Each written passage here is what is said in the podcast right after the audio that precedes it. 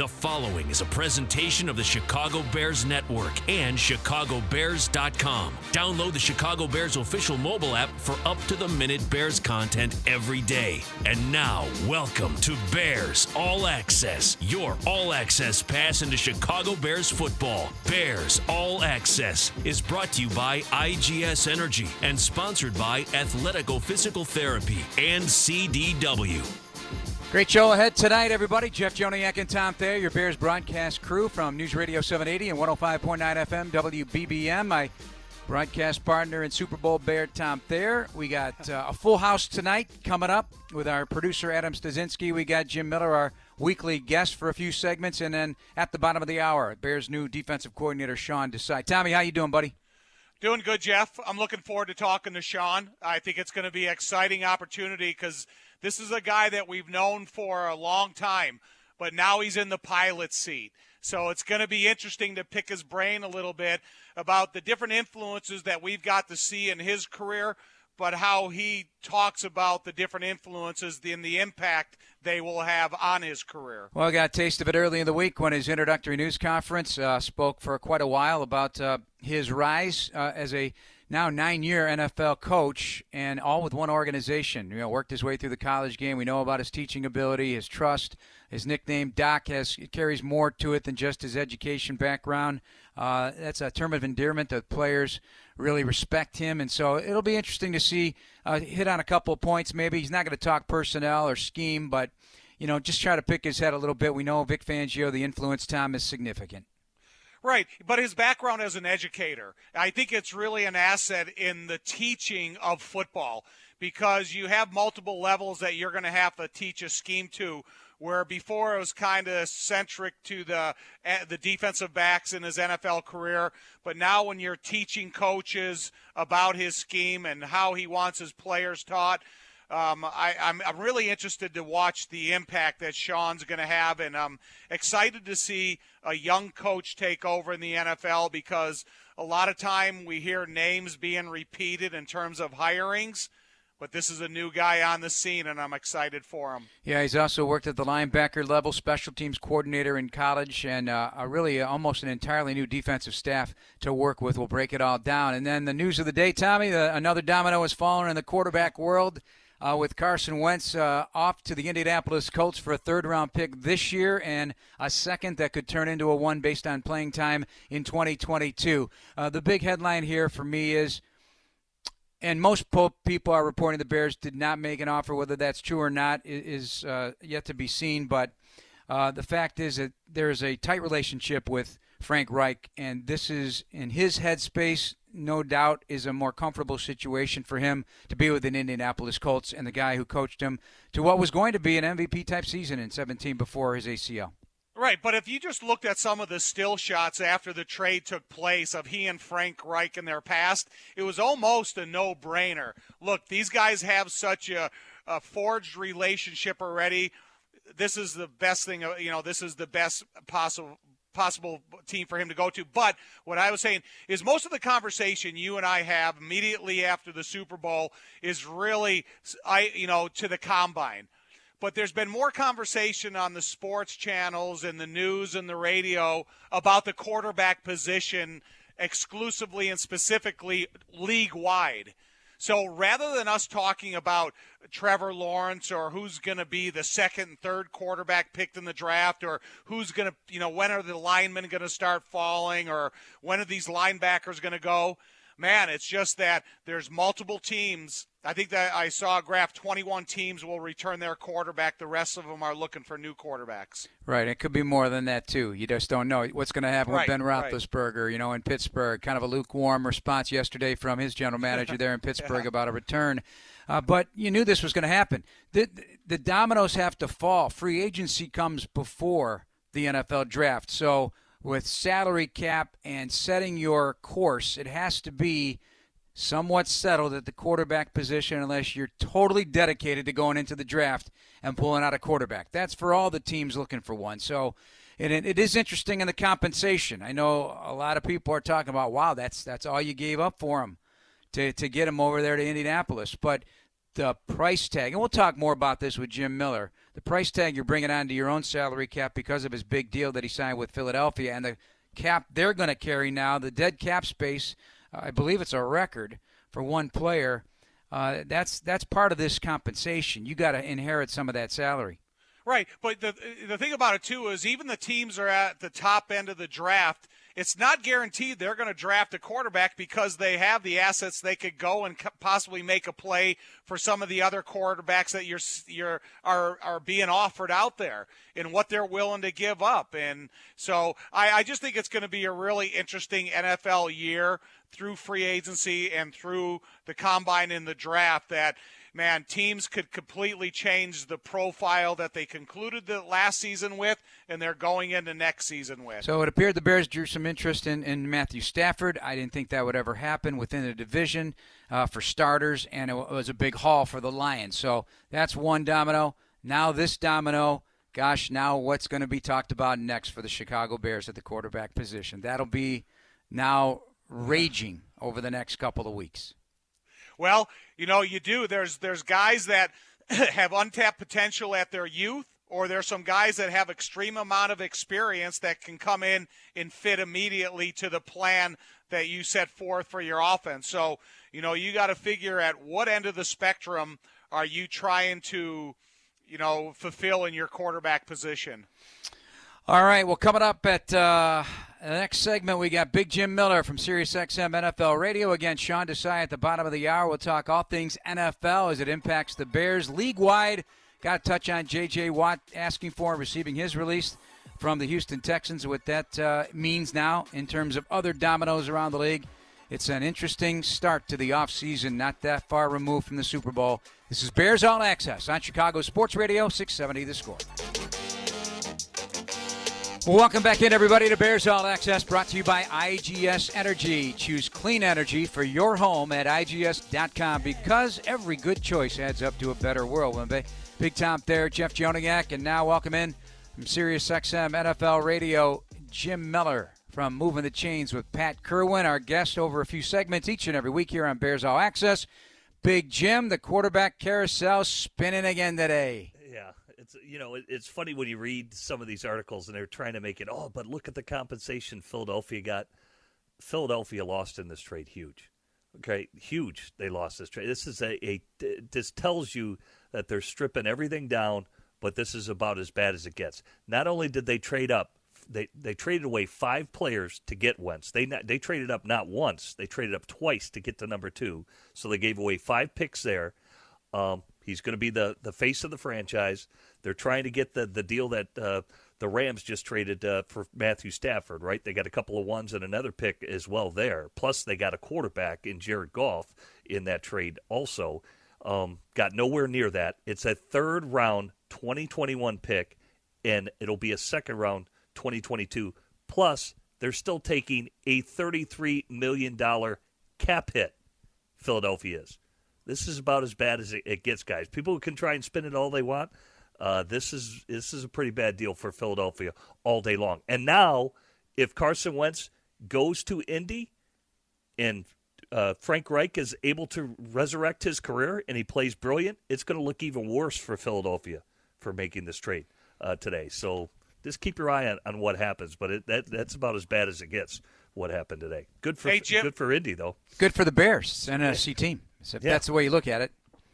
But Jim, does Philadelphia now have to look immediately to go uh, older and more experienced than Jalen Hurts, or how do they fill the void if they believe that's the type of quarterback, that athleticism they want to go with, but there's not two alike with more experience? So, how do you think the direction they're going to go? Yeah, I think they're going to have to bring in a veteran because I mean, you, you still don't even know about Jalen Hurts. He's played uh, basically four games.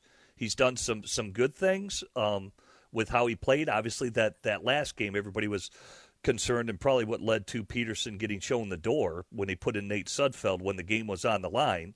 Um, but he said, "Hey, we thought Sudfeld had played well, and he deserved an opportunity, and he wanted to play him." Uh, but you still don't know about Jalen Hurts. You love the background. Uh, he's a winner, all those things. Then he transfers. He wins with Lincoln Riley and has shown flashes in the NFL. But I, I don't think you can say he's a surefire starter right now. I think you would have to bring in a veteran to compete if you're the Philadelphia Eagles. Because one thing about that division, it, it's wide open. Is, is, any team in that division look like they're the, the leader in the clubhouse? I, I don't think anybody could say whether it's Dallas, the Giants, Philadelphia, or Washington are the leaders in the clubhouse. I mean, Washington won the division, and their record wasn't even a winning record at the end of the day, pretty much. Yeah, it came well, down to the wire. Yeah, well, you got to find out what player the player procurement part of the year will bring each of these teams, and will they get Dak Prescott signed in Dallas? That's a big part. Where the Redskins going quarterback wise, lot lot to t- discuss obviously with all that. But just a real quick word on Wentz from my perspective, because you know we are quick as fans and in this case teams to hit the dump button, right? I mean, mm-hmm. it's insane what's going on now, honestly, because yes, he was the most sacked quarterback in the league last year, 50 times. He was responsible for the most turnovers. What was around him also matters, and yes, quarterbacks have to elevate everybody around them. But he's coming off an ACL from 17. Do you think that changed? And did he get into bad habits? Is that part of it that they think? And you played it, so can you get coached out of some bad habits and resurrect and lead a team that does have many weapons and a powerful running game with a very good offensive line and likely to go with a, a, tackle maybe in the first round now after keeping their first round pick. Yes, you can coach players out of bad habits, and he's going to a coach that has already done it. I mean, when you look at Frank Reich, he did that with Andrew Luck. Andrew Luck, he told him, hey, you can't take the sacks you're taking. You can't run down the field and continue to take the hits that you're taking. And in one year with Frank Reich, uh, with Andrew Luck, he turned it what even Frank described as a complete 180 about how he was getting the ball out of his hands. He was making st- smarter decisions uh, when he started taking off at the ball, sliding, getting out of bounds, all those type of things. Yes, you can coach those things out of a player, and Frank Reich knows that because he's already done it, and he's already coached this player as well. So he, they they felt very good uh, about this trade and their working relationship previously uh, in Philadelphia. So you know, again, we'll just see how it works out. But I'm with you. I think if you go look at Carson Wentz's numbers, Pat and I compared. If you look at Cam Newton's, uh, Andrew Luck, their pro day workouts and their combine workouts, Carson Wentz is right there with him. I mean, this is a big, strong, athletic guy. Shoot, he was up for league MVP. That's how well he was playing until he tore his ACL. So I think Frank feels very certain that that they can resurrect his career and get him back playing to the level uh, that he was. So, are they going to piggyback off of the Philip Rivers offense, or are they going to deconstruct that offense and introduce a new offense because of Carson Wentz? Because I think, in all fairness to the other guys on the offense, it's better for them to keep the similar terminology that they've all they've already learned throughout the Philip Rivers experiment. Yeah, Phillips is more straight line. They'll be able to do more movement plays with Carson.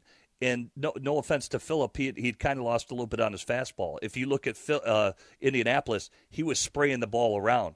That's why T.Y. Hilton wasn't getting as many catches as he has previously. They may want to re-sign T.Y. Hilton now because I think they'll be able to stretch the field more with with Carson Wentz at the helm. And I think Frank Reich will tap into that. Say, hey, this is what Carson can do. He can launch it and launch the long ball, and maybe that becomes more effective. And think about it. Up until when Philly went to the Super Bowl, that's all they were doing all year is launching the ball, and that's kind of what put Nick Foles on the map. When Carson gets hurt, and what's Nick doing? He's doing all those launching the long ball, double move goes, and all those things. They were already doing that earlier in the year, and why Carson was up for league MVP. So I think you can incorporate all that stuff back into uh, Philadelphia, or excuse me, Indianapolis's offense now is what it'll be with Carson Wentz. All right, Jim Miller, top there, Jeff Joniak. Time for a break. This is Bears All Access on Chicago Sports Radio 670 Score. We're brought to you by IGS Energy. Back in a minute. Jeff Joniak, top there, and Jim Miller with you on Bears All Access. The Chicago Bears Network presents Inside the Bears, brought to you by Verizon. Anthony Adams and Lawrence Greedon cover the world of Bears football on and off the field every Sunday night at 10:35 p.m. on Fox 32 Chicago, or watch anytime at chicagobears.com or on the Bears official app. Coming up at the bottom of the hour. New defensive coordinator Sean Desai joins the program. All right, Jim. Every quarterback drafted in the first round from 2009 to 2016 no longer with their original team. Yeah. We're talking 22 guys. 10 are already retired, uh, not because of great careers necessarily. Um, that's stunning in and of itself. And then you go further And now you go to the situation with the number one and number two picks in the draft quarterbacks in 2015, Winston and Mariota. 2016, Goff and Wentz. 2017, Mitch, Deshaun, they could be in these categories as well. I mean, I saw somebody tweet Tom and Jim this hashtag quarterbacks equal risky business. This is not simple. I know here it's been challenging, obviously, to find the right uh, combination of quarterbacks over many, many, many decades. But um, it's not like it's an acute problem everywhere. Yeah. And it just tells you about the evaluation process, how difficult it is, and what type of system you're going to put them in, and are you know what's around the young quarterbacks? Are there coaching changes uh, that affect a, a, a young player? Um, there's a lot that goes into it. Um, but I think it does touch on the evaluation process because if, if you don't have one, I think we know it's difficult to win in the NFL. Otherwise, you're going to be watching the playoffs at home on your couch. I mean, let's be honest. Right, but it, you know it, what though, uh, Tommy, eh, that's uh, we agree. But when you think you have one, and then two years later you don't, that those are the gut punchers because maybe you've invested them. Bears invest reinvested in Jay Cutler at that time. You know, you think one thing, and as you say, Tom, you think you're beat, but this is such a really it's a conundrum. It really well, is. It, you know, since Jim and I, and you know, you see all these guys drafted. The reason these guys are drafted in the first couple picks is they do have a poor supporting cast. And then, do they ever have a chance to stay healthy long enough, or do they surround them with a supporting cast to turn them into the quarterbacks they were drafted to be? Then you have a guy like Joe Burrow last year. He was the quarterback that you drafted him to be. However, he didn't have the supporting cast, and then he ended up injured late in the season. How will that affect them in this upcoming season? So it's really a conundrum these guys face when they get drafted that high. Yeah. Yeah, and another ACL to come come back from and, too. And so. then you're developing them, and the, the fruits of the labor. The next team's going to see them because what's happened to Ryan Tannehill? Tennessee's mm-hmm. getting the fruits of the labor that Miami, all the things that Tom just mentioned. They weren't a good team. Uh, they changed uh, coaches. Um, things don't go well. They trade him to uh, Tennessee. Lo and behold, everything comes together for him because all all that experience that he got, and he's mentally tough now, and he's ready to uh, to really play some good football. And now all the fruits of that labor is is gone to another team, and that's happened to a couple of guys. You know, we'll, we'll see what happens with these quarterbacks uh, moving forward. You know, whether it's uh, you know even guys like Teddy Bridgewater, who's now you know five and zero oh last year in New Orleans, and then Carolina takes a shot at him, or what even will happen with Jameis Winston? He may be the guy now Sam for New Darnold. Orleans who emerges. Yeah, Darnold could be another one. Well, you know, I don't know. I'm going to stick to what I I personally I you know, if teams are going to give up multiple number ones with the hope of getting somebody or moving up in the draft, I just, you know, yeah. as you just well, laid out what the Browns did, and and you saw, I saw, I, I, there's too many names and a lot of guys that never materialized to anything that they analytically thought were going to be nice fits for the Cleveland Browns. That's just one example. I mean, it's it's almost nauseating to think. I, yeah. I just don't want to do that. I just don't. And, but and, Cleve, and, you know, well, John Dorsey, think about that. He got it right. Buffalo got it right you know, with the, the Josh Allen who they chose. Obviously, uh, you know, Houston feels that they got it right. The player may want out right now, and that may ultimately happen, and that's something to keep everybody's eye on. But I would think Dak Prescott is another guy. If the Cowboys don't put the tag on him, watch the flurry for Dak Prescott. That guy's got a winning record. He's led that team to the playoffs, and look what they were without him. Because if you don't have one, forget about it. So it's it's going to be interesting here this offseason. Well, is is a good experiment going to be the New England Patriots because here's a, a, coaching staff in place with Bill Belichick and an organization that has an extreme success. When we talk about these other quarterbacks trying to be saviors of miserable programs, that's not the Patriots. They were down a little bit last year, but now they're not expected to be down anymore because that forgiveness period is over.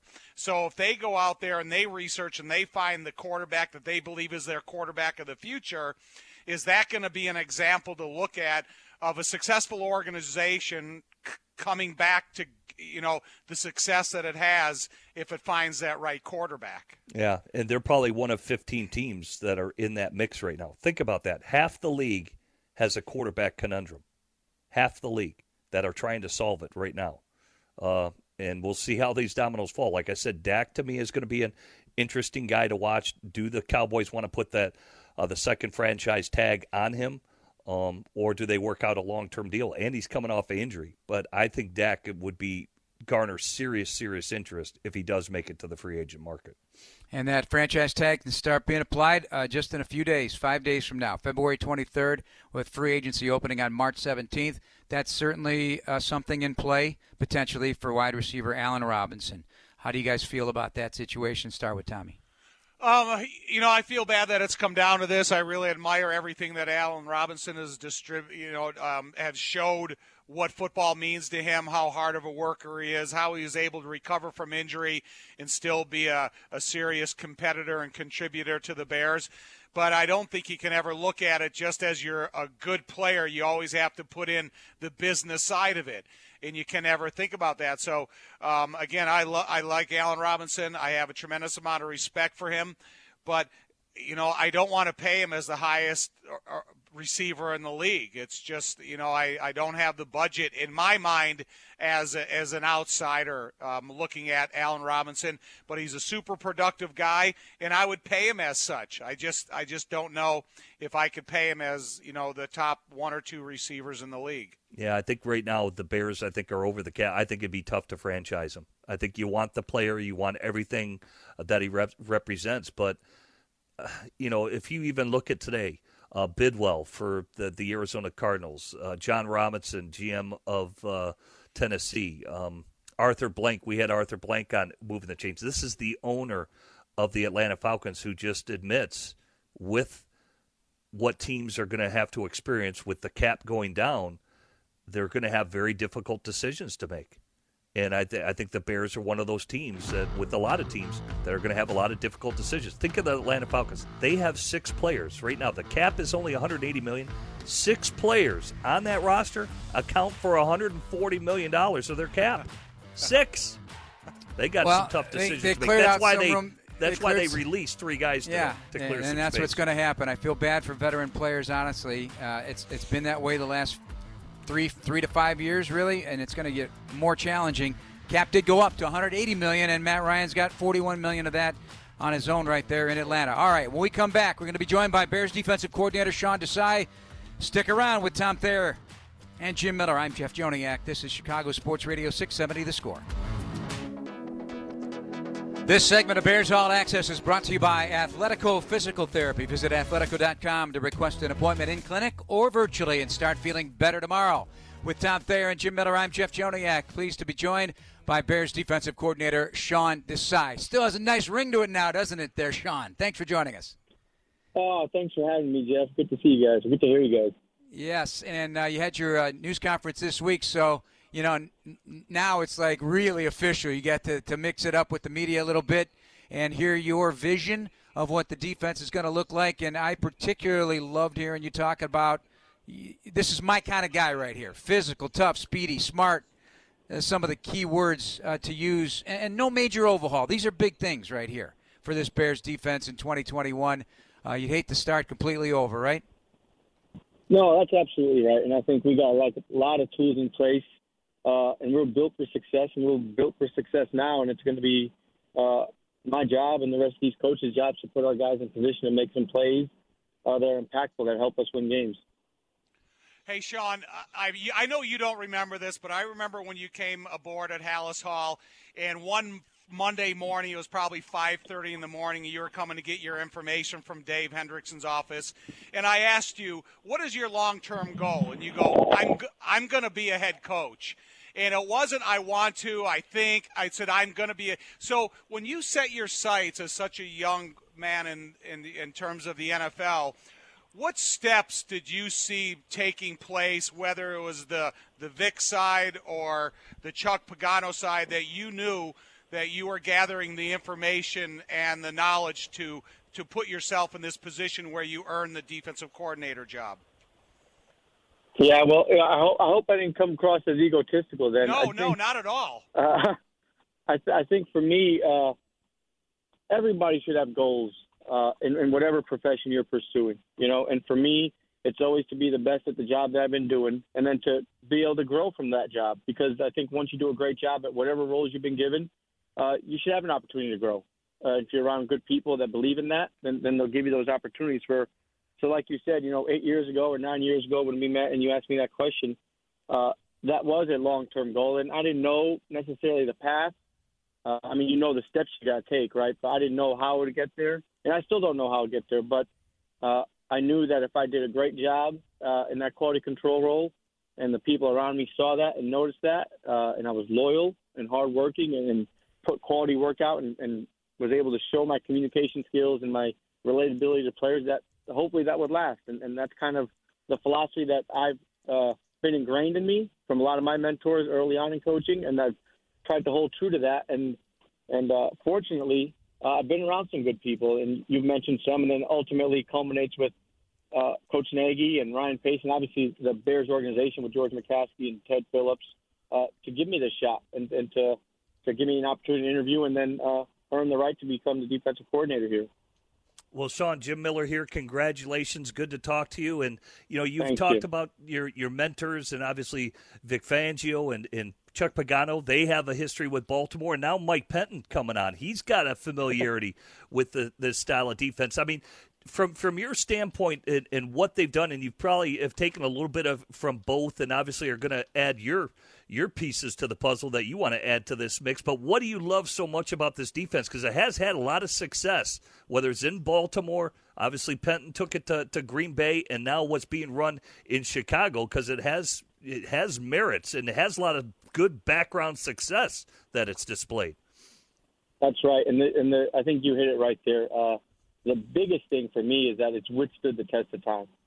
Uh, and and even though the branches may have split off, like you said, and and people have added their own twists, I think if you stay true to the core philosophy of it, and, and fortunately for me, uh, you know, I've been around Vic the longest, and then obviously Coach Chuck, and even earlier with Mel, but Vic is the person I've worked with the longest, uh, so I've had a bigger influence that way.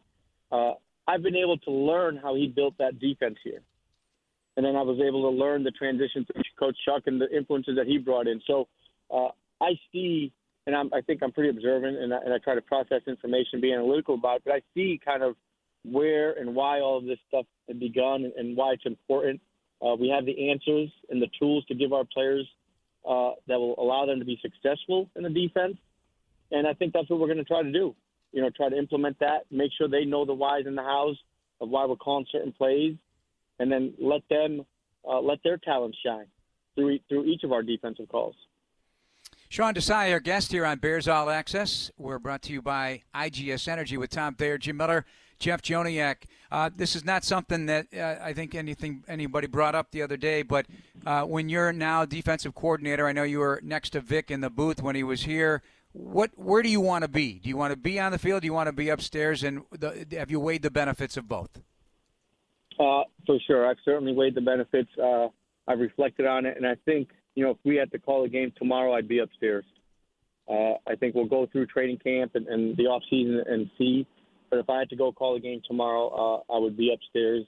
Uh, I think I, I see the game really well from up there, and I'll be able to uh, help manage the game uh, with some of the strengths that I bring on game day from up there especially as a first time play caller, I think that that'll be a good setting for me.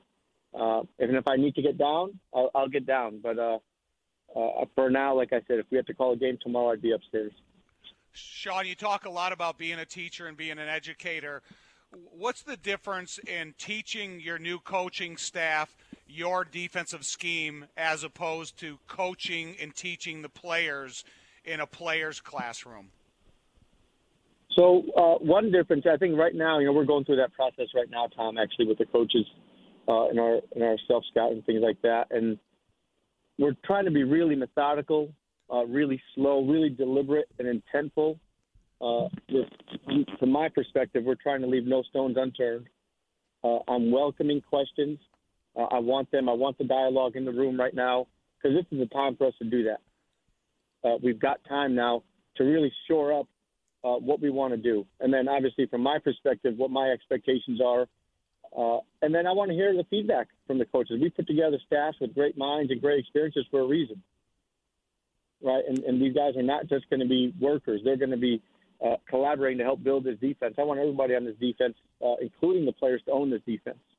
This is going to be our our effort, uh, and obviously with the role I'm given, I'll be at the top of that. But this is going to be our defense, and it's going to be a 2021 Chicago Bear defense. And I think when you're with the players, uh, based on, on however this offseason and the training camp goes, but we're going to take a very similar approach. We may not be able to spend as many days on it, but it's going to be an interactive approach. It's going to be a collaborative approach.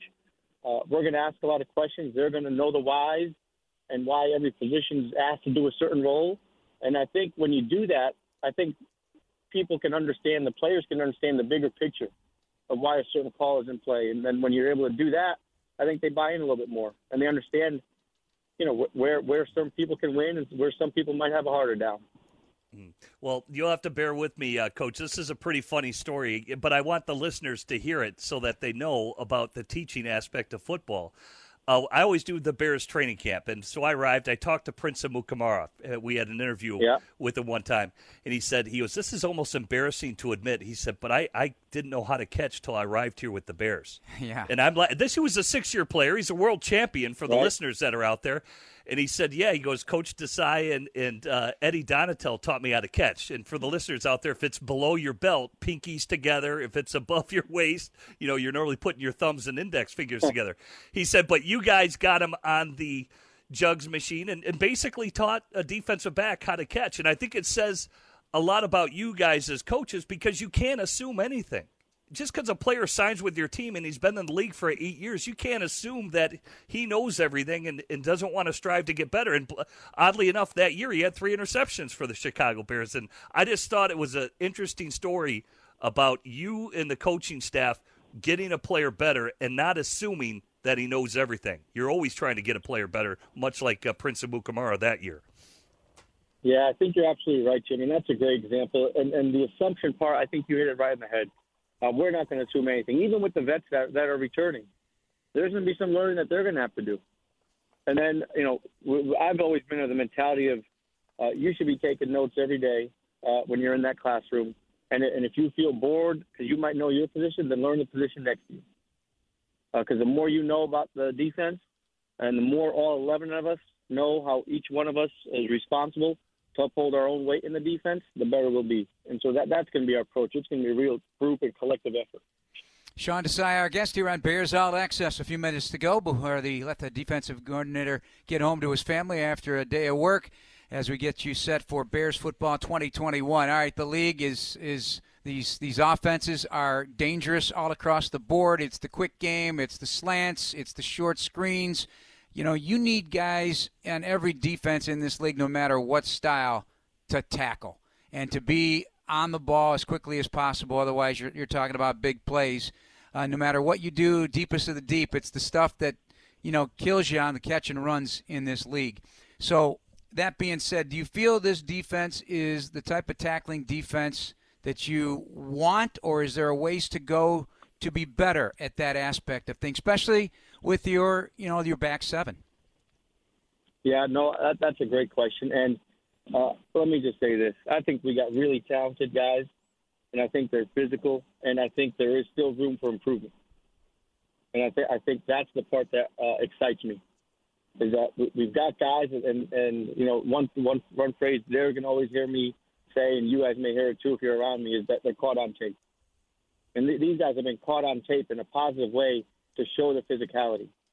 And now the, the next step is going to be do it uh, day in and day out on a consistent basis, on a play-to-play basis, and bringing all 11 hats to the ball. And those are the things I was talking about earlier, you know, on the other day in the press conferences. That stuff is palpable. And then over time, that's like body shots on an offense. And then, I mean, how do you? What's the first way to eliminate speed of an offense? Is with physicality, right? I mean, toughness and physicality uh, slows people down. And so that that'll be our approach, and, and I'm excited to get to work with these guys and continue to build on the tools that, that have been in place here. And then the guys that are younger or, or some guys that might need a little bit more refinement, we're going to have a plan for them as well. Hey, Sean, throughout your NFL career, and I don't mean this question disrespectfully because sometimes when you gravitate towards a position, that's kind of position that room you stay in. Have you do you spend or have you spent much time in the defensive line room over the last couple years? And uh, you know, the, the way you know to see and read the expressions of those guys as well as you know the the positions that you've worked with with the Bears. So the D line is admittedly so probably my weakest position. Uh, I've got, I think, a significant amount of experience with the outside linebackers, the inside linebackers, and obviously the, the safeties, corners, and nickels. Uh, my experience with the D line is through my interactions with them uh, on the field. I've got great relationships with all those guys in the room, and when I'm when I'm on practice, and you guys have seen me, I'm usually hanging around the big guys. Uh, that that that's a, that's a little bit of a a personal uh, touch I like. Um, I like to know what they're thinking. I like to know where their minds are, what they're being taught, and I'm, I'm always, you know, during special teams if I'm not involved, I've always be hanging out by the O line and D line drills because that was just another way for me to kind of learn by observing and hearing the coaching points of a Jay Rodgers, who I've got a tremendous amount of respect for, and then really trying to take notes and, and study as much of that as I can on my own time, and then ask questions to those guys. So that, that's where I think I've built up enough of a rapport and enough of a uh, background in where uh, with the with a guy with a guy like Chris Rumph in that room, and then Bill Shuey at the outside linebacker room, uh, it'll be a good match for us. Last one for me, just a, a quick one. It was great that, that Jaylon Johnson got on the field. He's a young player, and that's in a COVID world where it was all virtual. Are you hopeful you'll be able to work with the players, especially the young players, not so much the veterans, but whether it's an OTA, some type of setup here this offseason. I know a lot of coaches have already been talking about that, if that's a possibility. Yeah, uh, you know that's a great question. I really, I, I think, I think most coaches are hopeful that they're able to work with their guys in the off season uh, because it's, it's just more opportunities for teaching and development. And, and as you've said, especially the younger players, because they're the ones that sometimes get a little bit lost in the shuffle. A lot of these vets have been around football, and they know how to prepare their bodies for the most part to get ready for a football season. But when you're coming out of college or you're a rookie or a second year guy, sometimes the learning curve is a little bit uh, longer and harder. Well, some of these uh, guys so, opted out. They they haven't even played football. It'll be two years now when you think about it. That's you right. Know? That's yeah. absolutely right. And then that that's that's another layer just just that you brought up. I mean, it's one thing to keep working out and lifting weights and running around on a field, but football, as you know, Jim and Tom and all you guys that have played, is is different when you put on pads. That's a whole different level of conditioning and physicality. So, uh, to me, uh, yes, I'd be welcome to the opportunity to work with as many guys as we can here in the off season. All right, Big Sean, we'll let you go. Uh, one last one with me safeties is what you coached the last couple of years, that relationship with Eddie Jackson, because these safeties in this league now are so critical for playoff success. How important is that for you?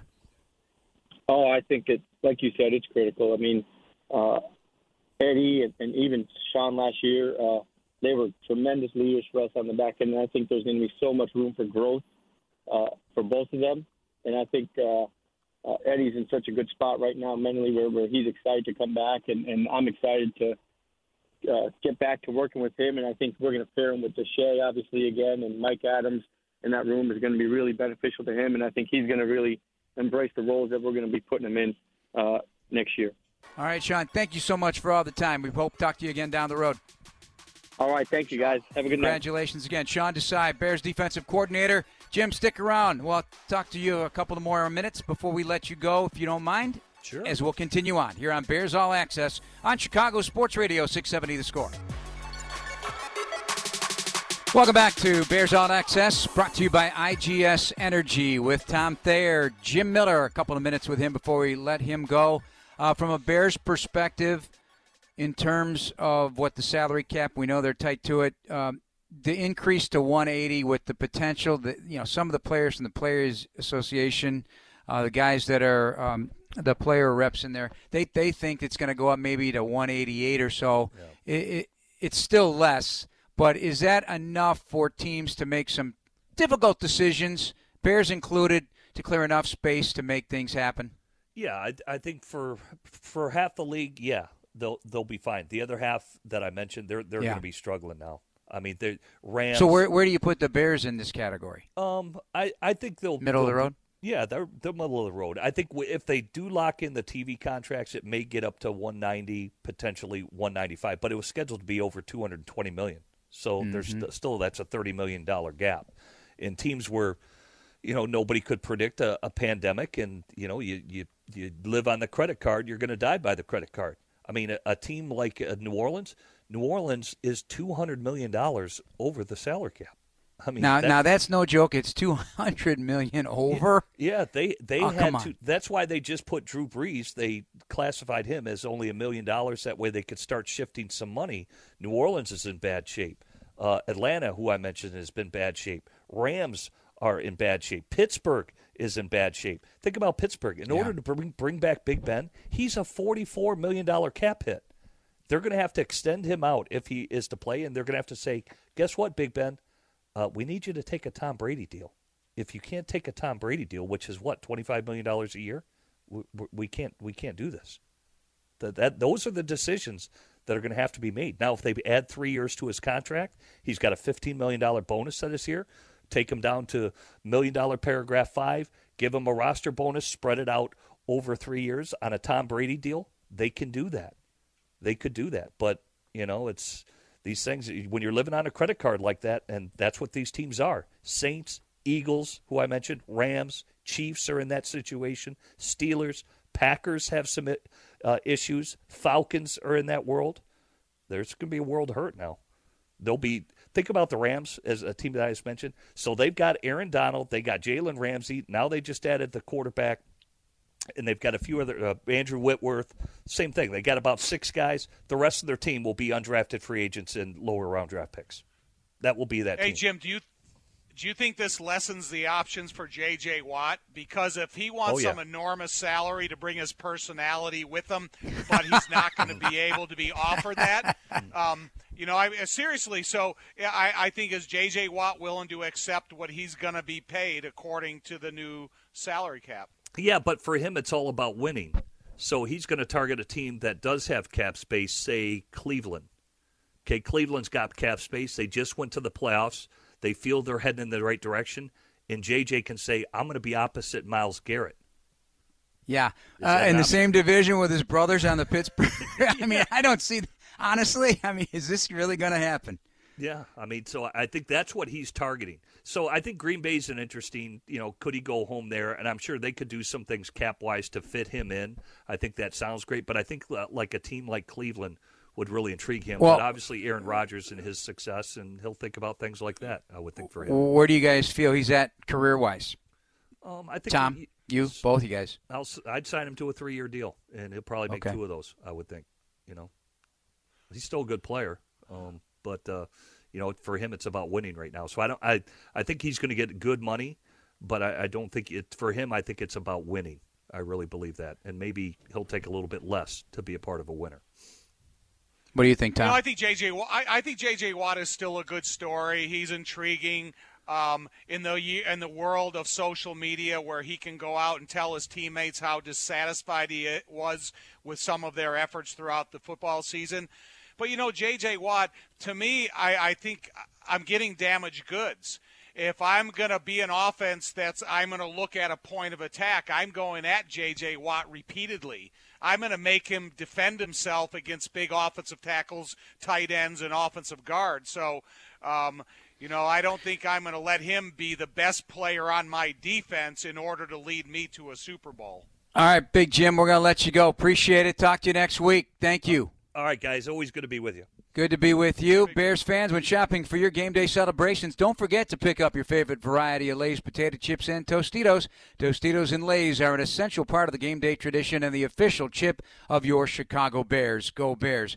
Tom, remaining moments with you. I Want to talk about Tarik Cohen. I, I see his his tweets talk. You know, he's into the rehab now, and it's a lot of work. It's a lot of work. He admits it. It's uh, probably he's never going to have had to work as hard as he is right now to get himself back from a torn ACL early in the season to get himself. So, uh, from your experience with teammates that have gone through this and that off season, um, after signing a, a, nice contract, he he got a nice contract from the Bears. What that challenge is like to prove, you know, you're worth every penny of that after injury. Right, but we have examples of extraordinary work ethic that can get these guys back on the field effectively. So I Allen Robinson's we, a perfect example. Right. And Adrian Peterson years ago. So, you know, Jeff, when you sit there and you look at guys that it takes them two and a half years to recover, then I did ha- I would question some of the work ethic or work effort they put into getting back on the field to me, I see Tarik Cohen as a super energized guy that it is hard. It's hard getting the confidence back that you can do everything that's required of you in order to get back on the football field. But, you know, after having back surgery and knee surgeries, it's more the confidence that you have to have in yourself to go in the weight room and take a squat bar off the rack that has four or five or six hundred pounds loaded on it, and then bend your knees, and all of a sudden you go, wow, I'm I'm back. I'm I'm earning my way back to where I need to be in order to be the player I was before and going forward. So I don't. I think because of there's recent examples of extreme success after these types of operations, I, I think it's it's more. Um, it's more of a motivator than thinking, oh, I have to take a couple years to recover from this. I, I, think it's the mindset you have. Well, and, and I think he's got that. He worked his tail off in yes, college. He works off. He, you know, I, have done plenty of features on him going back into his background. Uh, I got an Eddie Goldman question because uh, there've been a few players that opted out that have already been let go by their teams in advance of 2021 season, and we talk about well, they took a year off from football what's the difference between taking a year off from football where you didn't have the day-to-day contact and your body's refreshed so to speak versus a player coming off an injury that's suffered in training camp and he misses the whole year and he's coming back after not playing from football? There, there can't be a negative attached to it i hope because to me, to, you know what i'm me, saying? What's the yeah, difference uh, to me it would be like a, a rookie with experience because Eddie Goldman's only been around for a couple years, but we see what he's been able to contribute to the Bears. Now he's set the reset button. He stayed away from football for a year, and hopefully he was dedicated to the room or uh, to the weight room. That's not evidence that we've been able to see yet. But if he was dedicated to a work ethic during the COVID season that he opted out, he should come in here like a first a high first round draft choice immediately. Well, I mean, he's still young. That's the big part of it too. Uh, I I know. Well, let's see. Let's do in the math. He's he's 27 years old still, Tommy, and he's already played 67 NFL games with the Bears over a five-year period. So uh, that's that's still fresh legs coming in. And and according to Sean Desai this week, says that he clearly has been in touch with him at some point because he said he missed it. Well, you know, some guys, yeah, some guys, that's when they start hitting their stride in their mid to upper 20s. And then they, and now Eddie Goldman's kind of a different character because he has experience of playing next to Akiem Hicks, playing through a different couple styles of defense. Then he again rewarded with a contract because of what they believe his future ability and contributions to the team will be. Well, he's going to run into a, a, brand new Bilal Nichols after what he learned confidence-wise this past right. season. I mean, it's going to be. I mean, that's a that's a bonus if you ask me. All right, we're out of time, Big Tom. Got to go. Thanks to all our producers, Jordan Trudup, Dan Barilli, and Adam Stadzinski tonight. Thanks to Jim Miller and new Bears defensive coordinator Sean Desai. For Tom Thayer, I'm Jeff Joniak. Coming up next, our guy Mark Grote will take you the way the rest of the night. This has been Bears All Access on Chicago Sports Radio 670 The Score. Good night, everybody.